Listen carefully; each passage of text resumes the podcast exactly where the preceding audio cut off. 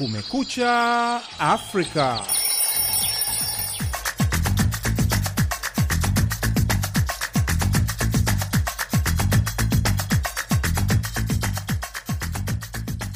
Hii ni idhaa ya Kiswahili ya Sauti ya Amerika, VOA, ikitangaza kutoka Washington DC. Karibu katika matangazo ya Kumekucha Afrika. Bila shaka, hujambo msikilizaji, popote pale unapotusikiliza. Jina langu ni Idi Ligongo na mimi naitwa Patrick Nduimana. Tunakukaribisha katika matangazo yetu ya leo Jumatano, tarehe 25 Januari mwaka 2023. Tunasikika kupitia redio zetu shirika katika eneo zima la Afrika Mashariki na Maziwa Makuu. Tunapatikana pia kupitia mtandao wetu wa VOA swahili.com. Raia wa Tanzania waishio Afrika Kusini wamewasilisha malalamiko yao katika shirika la kutetea haki za binadamu la Human Rights Watch jijini Pretoria baada ya matukio kadhaa ya Watanzania kupigwa hadi kupoteza maisha kuendelea kushamiri nchini humo. Kusudi la leo la kwenda Human Rights ni kuyaeleza yale mambo ambayo tunayofanyiwa Watanzania nchini South Africa na hususan hasa kwenye jeshi la polisi. Na katika taarifa nyingine, uamuzi wa Burkina Faso kuitaka Ufaransa kuondoa majeshi yake nchini humo umezua mjadala wa hatma na nafasi ya Ufaransa katika mataifa ambayo zamani ilikuwa makoloni yake. Waliopo Ufaransa wanalionaje? Burkina Faso ime, imeamua kuondosha jeshi la Ufaransa lililokuweko kule na wamewapa mwezi mmoja. Kwa hivyo mazungumzo yanaendelea, na nimeona wanasema, serikali inasema kwamba wanataka maelezo zaidi ili kuweza kujua hasa msingi wa uamuzi wao huo. Lakini kabla ya kupata ripoti hizi na nyingine kutoka kwa waandishi wetu, unasomewa kwanza habari za dunia na Patrick Nduwimana.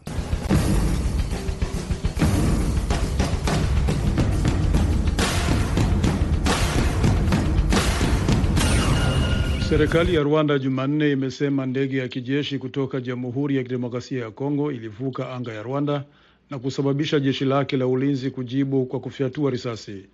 Video iliyosambazwa sana kwenye mitandao ya kijamii ya Kongo ilionyesha kombora likielekea upande wa ndege hiyo ya kijeshi kabla ya kombora hilo kulipuka angani karibu na ndege hiyo ambayo iliendelea kupaa. Tukio hilo ni mvutano wa hivi karibuni kati ya nchi hizo mbili ambazo uhusiano wao umezorota kutokana na uasi. Kongo, wataalamu wa Umoja Mataifa na mataifa ya magharibi waliishtumu Rwanda kuliunga mkono kundi la M23 mashariki mwa Kongo ambalo liliteka miji kadhaa na vijiji katika mashambulizi mwaka uliopita. Rwanda likanusha kuhusika. Jeshi la Rwanda RDF lilifyatulia risasi ndege ya kivita kutoka DRC ambayo ilivuka anga ya Rwanda huko Rubavu, eneo ambako kulitokea uchokozi kama huo. Msemaji wa serikali ya Rwanda Yolande Makolo amesema katika taarifa.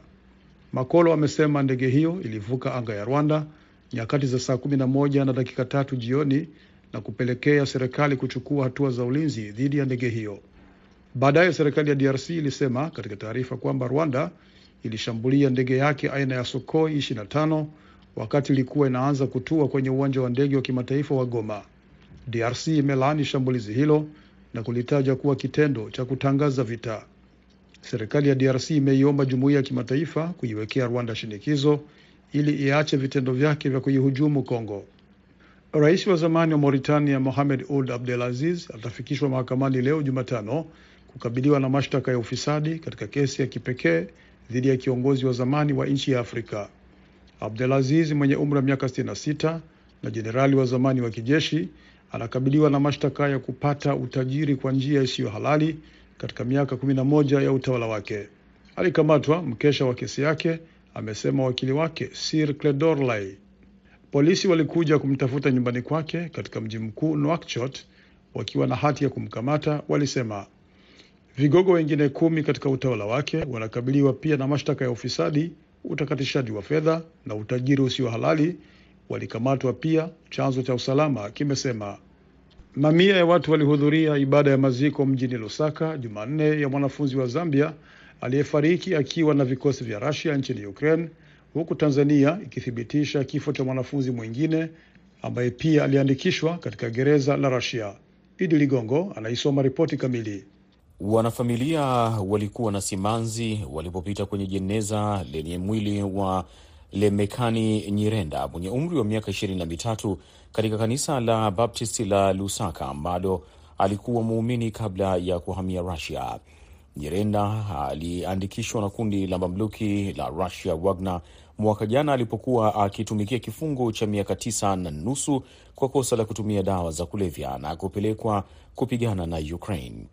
Kifo chake mwezi Septemba kilizua mzozo wa kidiplomasia huku Zambia ikitaka maelezo ya haraka kutoka Kremlin. Tanzania Jumanne ilithibitisha mwanafunzi mwingine Nemes Tarimo aliuawa baada ya kuandikishwa gerezani na kundi la Wagner. Waziri wa mambo ya nje wa Tanzania Stegomena Tax alisema Tarimo alipewa fursa ya kujiunga na kundi la Wagner kwa malipo ya ahadi kwamba angeachiliwa baada ya vita vya Ukraine, akitumikia kile ambacho kimeelezwa kwamba ni kifungo, ambapo Tarimo alikubali na akapelekwa Ukraine ambako aliuawa Oktoba 24. Katika miezi ya hivi karibuni, wanaume wameandikishwa kutoka magereza ya Rusia kupigania kwenye mstari wa mbele nchini Ukraine kwa hali ya kupunguziwa adhabu na fedha za kuvutia. Tarimo alikuwa akisoma Rusia toka 2020. Alikamatwa Machi 2022 na kuhukumiwa kifungo cha miaka saba jela kwa sababu ambazo hazikuwekwa wazi. Unaendelea kusikiliza matangazo ya Kumekucha Afrika moja kwa moja kutoka studio za Sauti ya Amerika, Washington DC. Jeshi la Niger Jumanne limesema limewaua magaidi 11 na kuwateka nyara wengine sita wiki iliyopita katika eneo linalokumbwa na uasi wa wanamgambo wanaohusishwa na Al-Qaida na kundi la Islamic State. Wizara ya ulinzi ya Niger imesema katika taarifa yake ya kila wiki kwamba silaha zilikamatwa na zaidi ya pikipiki 130 kuharibiwa katika operesheni iliyofanyika katika eneo la magharibi la Tilaberi karibu na Burkina Faso. Tilaberi ni eneo kubwa lenye usalama mdogo ambalo linapakana na Niger, Mali na Burkina Faso ambako wanamgambo wa Kiislamu wamekuwa wakiendesha mashambulizi kwa miaka kadhaa. Taifa hilo la Afrika Magharibi lilianzisha hivi karibuni operesheni kabambe dhidi ya wanamgambo hao katika eneo la Tilaberi likisaidiwa na wanajeshi 250 kutoka Ufaransa. Mlipuko wa kipindupindu nchini Malawi umeua zaidi ya watu elfu moja, wizara ya afya imesema Jumanne, wakati ambapo nchi hiyo inakabiliwa na uhaba wa chanjo. Taifa hilo la kusini mwa Afrika limekuwa likikabiliana na mlipuko wake mbaya wa kipindupindu ambao hujawahi kutokea, huku zaidi ya watu elfu thelathini na mia sita wakiambukizwa ugonjwa huo tangu visa vya kwanza viliporipotiwa mwaka jana.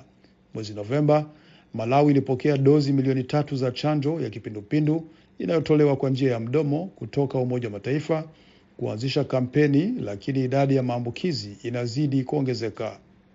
Tumetumia chanjo zote tulizokuwa nazo, msemaji wa wizara ya afya Adrian Chikumbe ameiambia AFP.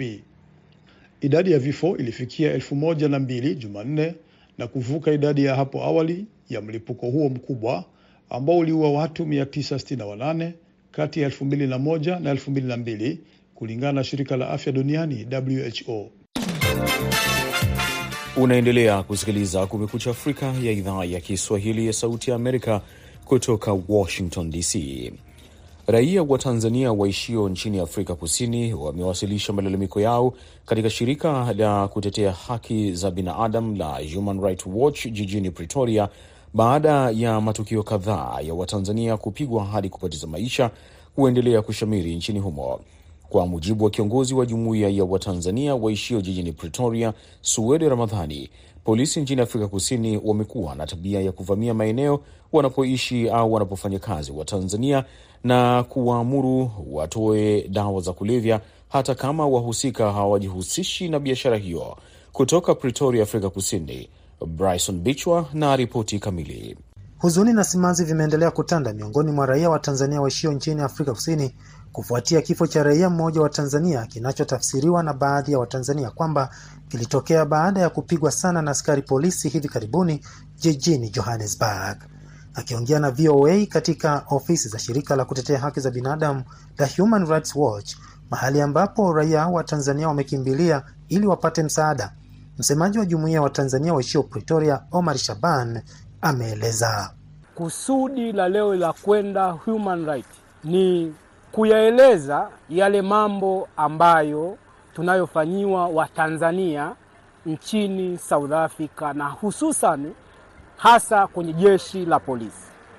Kumekuwa ni sehemu ambayo haki haitendeki kwa upande wa Mtanzania. Kwa hiyo hilo ndio, ndio kusudi la sisi kwenda pale. Tumewaeleza matatizo yetu kama ambavyo mwenyekiti ameainisha.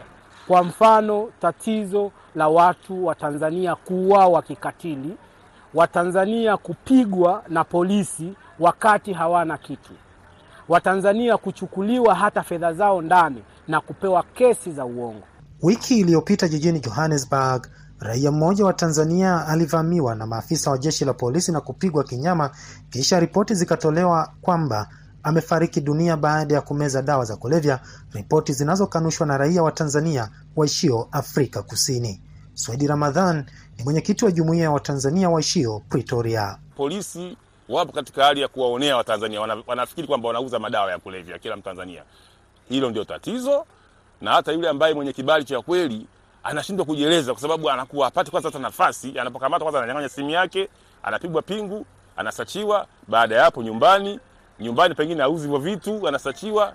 Akikutwa na hela anachukuliwa, na baada ya hapo anapigwa na kuuawa. Mwishoni mwa mwaka jana, jeshi la polisi lilitangaza kuongeza jitihada za kukabiliana na madawa ya kulevya, walengwa wakuu wakiwa ni raia wa Nigeria na Tanzania. Lakini kwa upande wa Watanzania wanadai kwamba kampeni hiyo inaendeshwa isivyo, kama anavyoeleza Omar Shaban, huku Edwin Manyanga akisema kwamba soko la biashara la dawa za kulevya hapa Afrika Kusini limetekwa na wenyeji pamoja na raia kutoka bara Asia. Soko kubwa sasa hivi limetekwa na South Africa wenyewe, tuna Waisraeli sasa hivi, lakini tu ni ile kasumba ambayo tayari ilishawekwa kwamba ni Watanzania wauzaji. Lakini je, sheria za hapa Afrika Kusini zinaeleza nini juu ya kufanya upekuzi kwa mshukiwa? Saidi Adam ni afisa wa mahakama na mtaalamu wa sheria hapa Afrika Kusini. Utaratibu, polisi anatakiwa ajikamilishe kwamba bwana, huyu eh, mtu fulani fulani fulani anafanya kweli vitu hivi apate taratibu, aende pale. Kama mimi naishi eneo hili la Central, aende Pretoria pale Central Police Station akachukue pale search warrant, aje anichukue na anichukue sehemu sahihi. Hadi inaingia mitamboni, jitihada za kutaka kusikia upande wa jeshi la polisi zilikuwa bado hazijafanikiwa, na kila nilipopiga simu ili kuongea na polisi, simu iliita bila majibu. Bryson Bichwa, Sauti ya Amerika, Pretoria, Afrika Kusini. Unasikiliza matangazo ya Kumekucha Afrika kutoka hapa Washington DC. Patrick Ndwimana anaendelea kukusomea habari zaidi za dunia.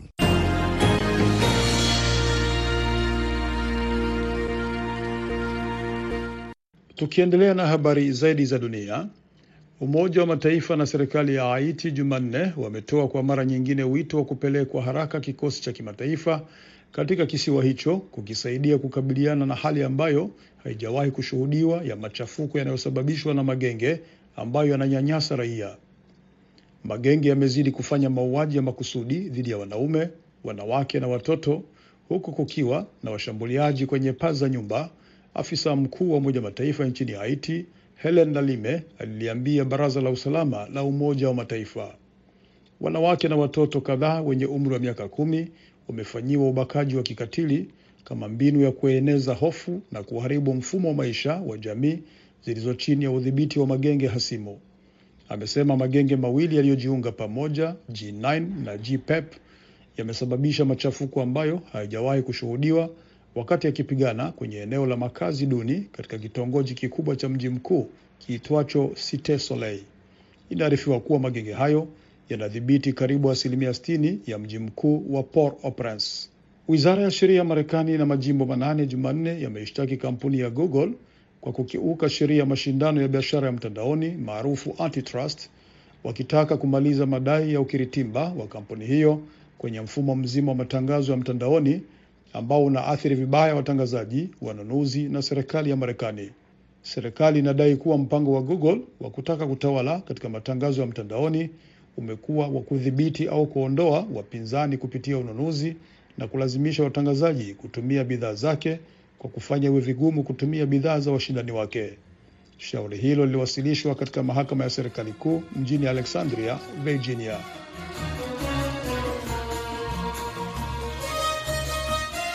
Hii unasikiliza ni Kumekucha Afrika kutoka Washington DC. Katika siku ya mwisho ya ziara yake nchini Zambia, waziri wa fedha wa Marekani Janet Yellen alizungumzia changamoto ya hali ya hewa katika uzalishaji wa chakula na msukosuko wa kimataifa kutokana na vita vya Russia dhidi ya Ukraine.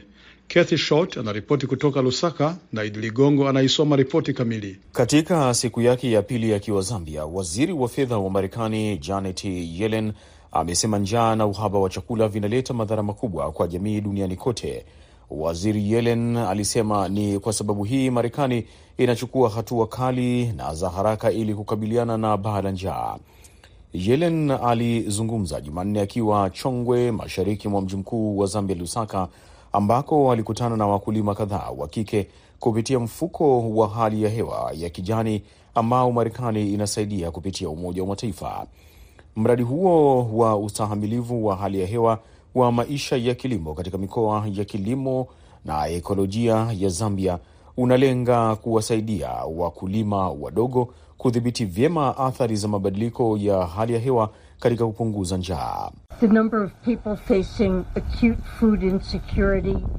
Anasema idadi ya watu wanaokabiliwa na uhaba mkubwa wa chakula imeongezeka hadi milioni 345 katika nchi 80. Kwa Zambia, takriban watu milioni mbili wanakabiliwa na uhaba mkubwa wa chakula na karibu nusu ya watu hawawezi kukidhi kiwango cha lishe kwa siku. Waziri Yellen pia alihusia vita vya Rusia dhidi ya Ukraine kuwa vimesababisha usumbufu mkubwa wa usambazaji wa chakula kote duniani. Alisema Marekani itafanya kazi kwa karibu na nchi za Kiafrika kama Zambia kuendeleza uwezo wake wa miundombinu na vifaa. Alisisitiza kuwa bara la Afrika linahitaji uwezo thabiti, sio tu kulima chakula, lakini kuhakikisha kuwa kinaweza kulimwa, kuhifadhiwa na kusafirishwa kwa ufanisi. Anasema hali ngumu imezidishwa na vita haramu vya Rusia dhidi ya Ukraine ambavyo vimesababisha bei ya mafuta na mbolea kupanda maradufu ulimwenguni kote. Waziri Yellen katika ziara hiyo ya Chongwe alikuwa pamoja na kaimu waziri wa kilimo wa Zambia Geri Nkombo ambaye alitoa shukrani kwa msaada wa Marekani kwa Zambia. Nkombo alisema takriban familia 150 zimenufaika na mpango unaoongozwa na Umoja wa Mataifa katika eneo la Chongwe unaoangazia kilimo cha uhifadhi. Mwezi uliopita zaidi ya viongozi 40 wa Afrika walikutana na wajumbe wa utawala wa Marekani mjini Washington ambao waliahidi kuimarisha uwekezaji kati ya Afrika na Marekani. Kufuatia Burkina Faso kuitaka Ufaransa kuondoa majeshi yake nchini humo kumezua mjadala wa hatma ya nafasi ya Ufaransa katika mataifa ambayo zamani ilikuwa makoloni yake. Mwenzangu Abdu Shakur Abud amezungumza na mchambuzi wa masuala ya kisiasa ya Ufaransa, Mohamed Saleh, na kwanza akamuuliza ni nini kile kinachojadiliwa nchini Ufaransa kuhusu shauri la Burkina Faso. Ufaransa watu wanajaribu kufuatilia, kwa sababu mpaka hivi sasa ambapo watu wameanza kuzungumza kwamba rasmi Burkina Faso ime, imeamua kuwaondosha jeshi la Ufaransa lililokuweko kule na wamewapa mwezi mmoja. Kwa hivyo mazungumzo yanaendelea, na nimeona wanasema, serikali inasema kwamba wanataka maelezo zaidi ili kuweza kujua hasa msingi wa uamuzi wao huo. Na kwa hivyo Ufaransa, kwa Wafaransa wenyewe, hili wimbi la kutakiwa kuondoka nchi za Afrika wanachukulia namna gani? Maanake Ufaransa imekuwa na ushawishi kwa muda mwingi toka ukoloni mpaka hivi sasa. Wanahisi labda ni njia mojawapo ya kufungua milango hususan kwa Urusi ambayo ndo sasa hivi imekuwa na nguvu kule katika nchi ya jirani ya Mali, lakini pia wanahisi kwamba kuna hatari ya vile vikundi vya kigaidi kuweza kupata nguvu kwa sababu uh, watu wanavyoona kwamba jeshi la Ufaransa lilikuwa linasaidia katika kuvunja nguvu ya vile vikosi vinavyo vya kigaidi vilivyokuwepo kule na angalau kuhakikisha usalama, kwa sababu imani za watu ni kwamba kunapotulia kule pia ni kunapatikana utulivu ndani ya nchi ya Ufaransa pia na Ulaya. Lakini kwa sehemu kubwa wa Afrika hasa Burkina Faso wanasema kwamba wanajeshi wao wa Ufaransa kuwepo hapo hakujazuia mashambulizi. Burkina Faso imeshuhudia mashambulizi mengi zaidi ukilinganisha na mataifa mengine, ambapo ugaidi huu ulianza huko kaskazini mwa Mali, lakini sasa imeenea mpaka Burkina Faso, Benin na kadhalika. Kwa hivyo wanahisi hakuna faida yote jeshi hilo linapata linaleta. Hivyo ndo wanavyosema wa wa Burkina Faso au baadhi ya Waafrika wanasema hivyo kwamba kuwepo kwa jeshi la Ufaransa hakujasaidia kuzuia mashambulio ya kigaidi kule, na pia wanasema kwamba kwa mfano, nimemsikia yule msemaji wa serikali ya Burkina Faso akisema kwamba jeshi la Ufaransa halijasaidia kuzuia, na pia kwamba sasa hivi wao wanahisi kwamba labda kuna umuhimu au haja ya wao wenyewe wa Burkina Faso kuweza kuhakikisha usalama wa nchi yao, lakini inavyoonekana pia kwamba pengine kuna wadau wapya ambao wamejitokeza kutaka kuingia huko, na ndio maana kutokana labda na kuwepo kwa tofauti za kisiasa au za kutokubaliana baina hawa wanajeshi waliochukua serikali kwa nguvu huku Burkina Faso kama Mali hivyo hivyo, labda kutokana na tofauti zilizokuwepo na serikali ya Ufaransa, ndo wameamua kuleta wadau wapya au nguvu nyingine mpya kutoka nje ambazo sio hizi ambazo zimekuweko kwa muda wote. Ni Muhamed Saleh akiongea na Kumekucha Afrika kutoka Ufaransa.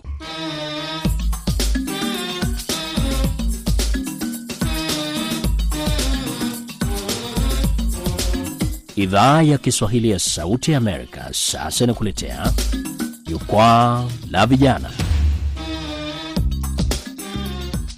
Na leo katika makala ya vijana, Youth Eastern Africa Child Rights Network ni mtandao wa mashirika yasiyo ya kiserikali yanayoshughulikia haki za watoto na vijana. Ni shirika mwamvuli lililo na mashirika mengi katika nchi zaidi ya kumi katika eneo la Afrika Mashariki na Kati, wakishughulikia changamoto za kukosa masomo kutokana na ukeketaji na changamoto zingine. Mwenzangu Sande Shomari amezungumza na malengo ya mwaka huu ya kuzungumzia na Ben Olmilo, mkurugenzi mkuu wa shirika hilo, na kwanza akataka kujua nini kinachofanyika katika kuwasaidia vijana na watoto katika haki zao mbalimbali. Kwa sasa kwa mwaka huu utakuta kwamba kuna masuala mengi ambayo yameibuka, haswa suala la uh, mabadiliko ya hali ya anga ama climate change, na hili pia liko na athari kubwa sana kwa watoto na vijana, ambapo lengo letu kuu mwaka huu ni kuangalia jinsi uh, watoto na vijana wanaweza shirikishwa katika kuangazia masuala ya uh, ubadilishaji au uh, ubadilikaji wa, uh, wa hali ya anga na athari zake kwa watoto na vijana, na pia kushirikisha watoto na vijana katika miradi na programu mbalimbali ambazo serikali haswa katika Afrika Mashariki zimeweka ili kushirikisha watoto. Mambo ya upanzi wa miti ni jukumu lipi la watoto na vijana aa, katika shule. Tuwe na aa, mipango ya kuwa na clubs za shule ili kwanza kuelimisha watoto na vijana katika kiwango cha shule, ili nao pia pata ujumbe, mzazi atakuwa amepata na jamii itakuwa imepata. Na pengine Bwana Ben Omilo, unaweza ukagusia tu hapa, kuna mengi ambayo pengine serikali zinatakiwa kushirikisha watoto, nafasi ya shule, nafasi ya walimu, nafasi ya wazazi na nafasi ya jamii katika swala hili, kwa sababu wengi unawakuta ukiwauliza, baadhi yao wana changamoto ya hata kuto kufahamu swala hili la mabadiliko ya hali ya hewa, hasa ukiangalia maeneo ya vijijini. Pengine hilo mnapambana nalo vipi? Hapa tuko jinsi nilivyokuambia kwamba sisi ni mtandao wa wa mitandao ya uh, ya, ya ya mashirika yanayoshughulikia haki za watoto na vijana.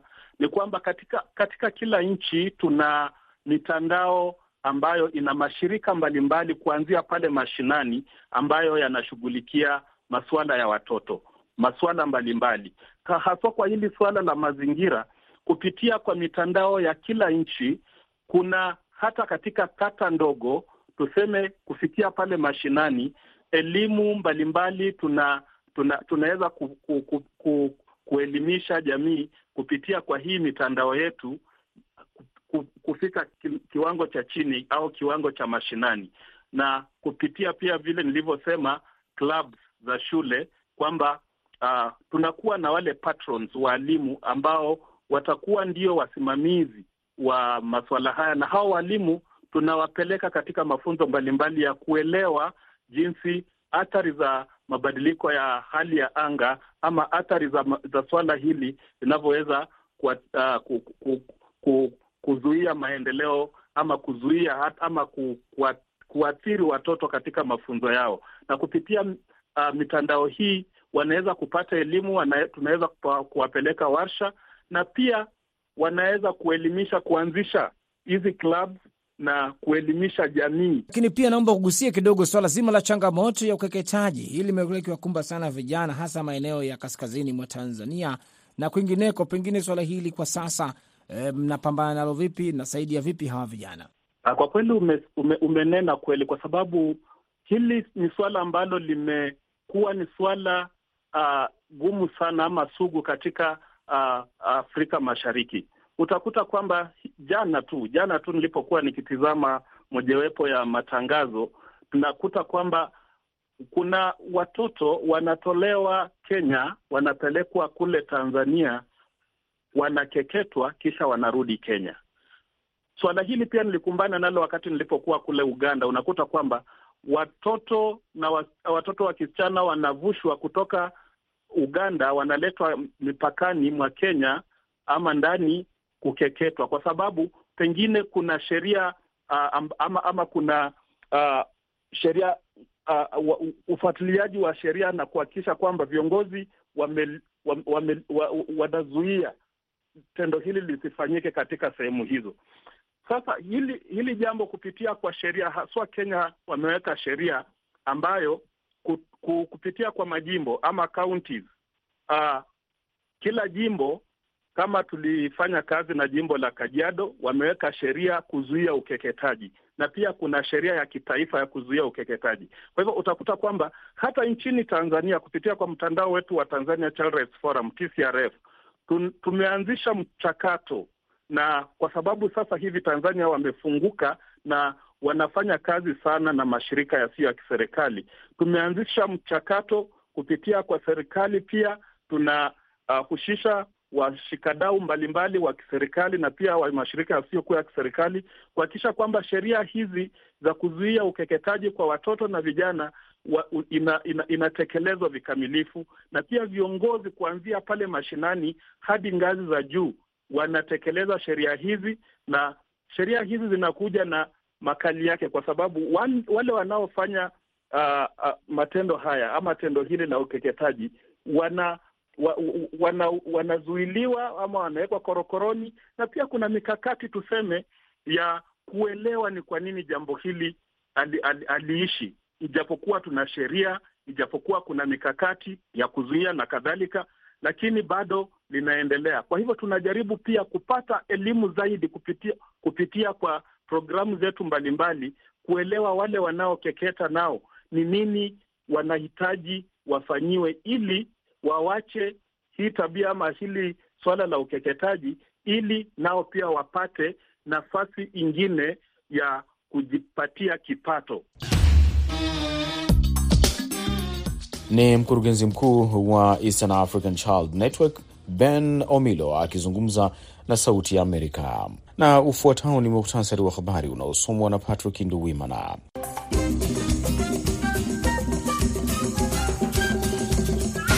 Serikali ya Rwanda Jumanne imesema ndege ya kijeshi kutoka Jamhuri ya Kidemokrasia ya Kongo ilivuka anga ya Rwanda na kusababisha jeshi lake la ulinzi kujibu kwa kufyatua risasi, lakini DRC inasema Rwanda ndiyo ilishambulia ndege hiyo kwenye ardhi ya Kongo. Rais wa zamani wa Mauritania Mohamed Ould Abdelaziz atafikishwa mahakamani leo Jumatano kukabiliwa na mashtaka ya ufisadi katika kesi ya kipekee dhidi ya kiongozi wa zamani wa nchi ya Afrika. Mpaka hapa ndipo tunakamilisha matangazo ya Kumekucha Afrika kutoka idhaa ya Kiswahili ya Sauti ya Amerika. Kwa niaba ya wote waliofanikisha matangazo haya, msimamizi ni Khadija Riami, mwongozaji ni Jumbe Hamza. Nimeshirikiana na mwenzangu Patrick Nduwima na anaitwa Idi Ligongo. Ninakutakia amani na upendo popote pale unapotusikiliza.